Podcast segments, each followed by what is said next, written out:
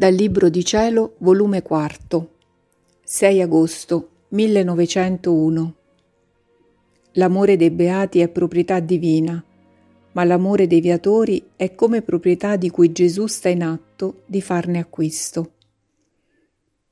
Questa mattina, avendo fatto la comunione, il mio adorabile Gesù si faceva vedere tutto sofferente ed offeso, che muoveva compassione io l'ho stretto tutto a me e gli ho detto, Dolce mio bene, quanto sei amabile e desiderabile. Come gli uomini non ti amano, anzi vi offendono.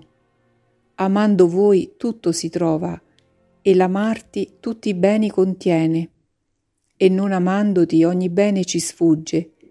Eppure chi è che ti ama?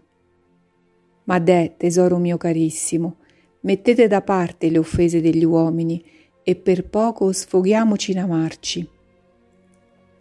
Allora Gesù ha chiamato tutta la corte celeste ad essere spettatori del nostro amore e ha detto, L'amore di tutto il cielo non mi renderebbe pago e contento se non ci fosse il tuo unito, molto più che quell'amore è proprietà mia che nessuno mi può togliere ma l'amore dei viatori è come proprietà che sto in atto di farne acquisto.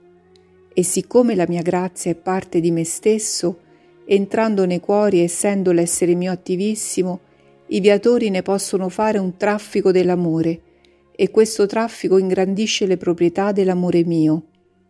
E io ne sento tale un gusto e piacere che mancandomi ne resterei amareggiato. Ecco perciò che senza del tuo amore l'amore di tutto il cielo non mi renderebbe appieno contento. E tu sappi ben trafficare il mio amore, perché amandomi in tutto mi renderai felice e contento. Chi può dire quanto sono rimasta stupita nel sentire ciò e quante cose comprendevo su quest'amore? Ma la mia lingua si rende balbuziente, perciò faccio punto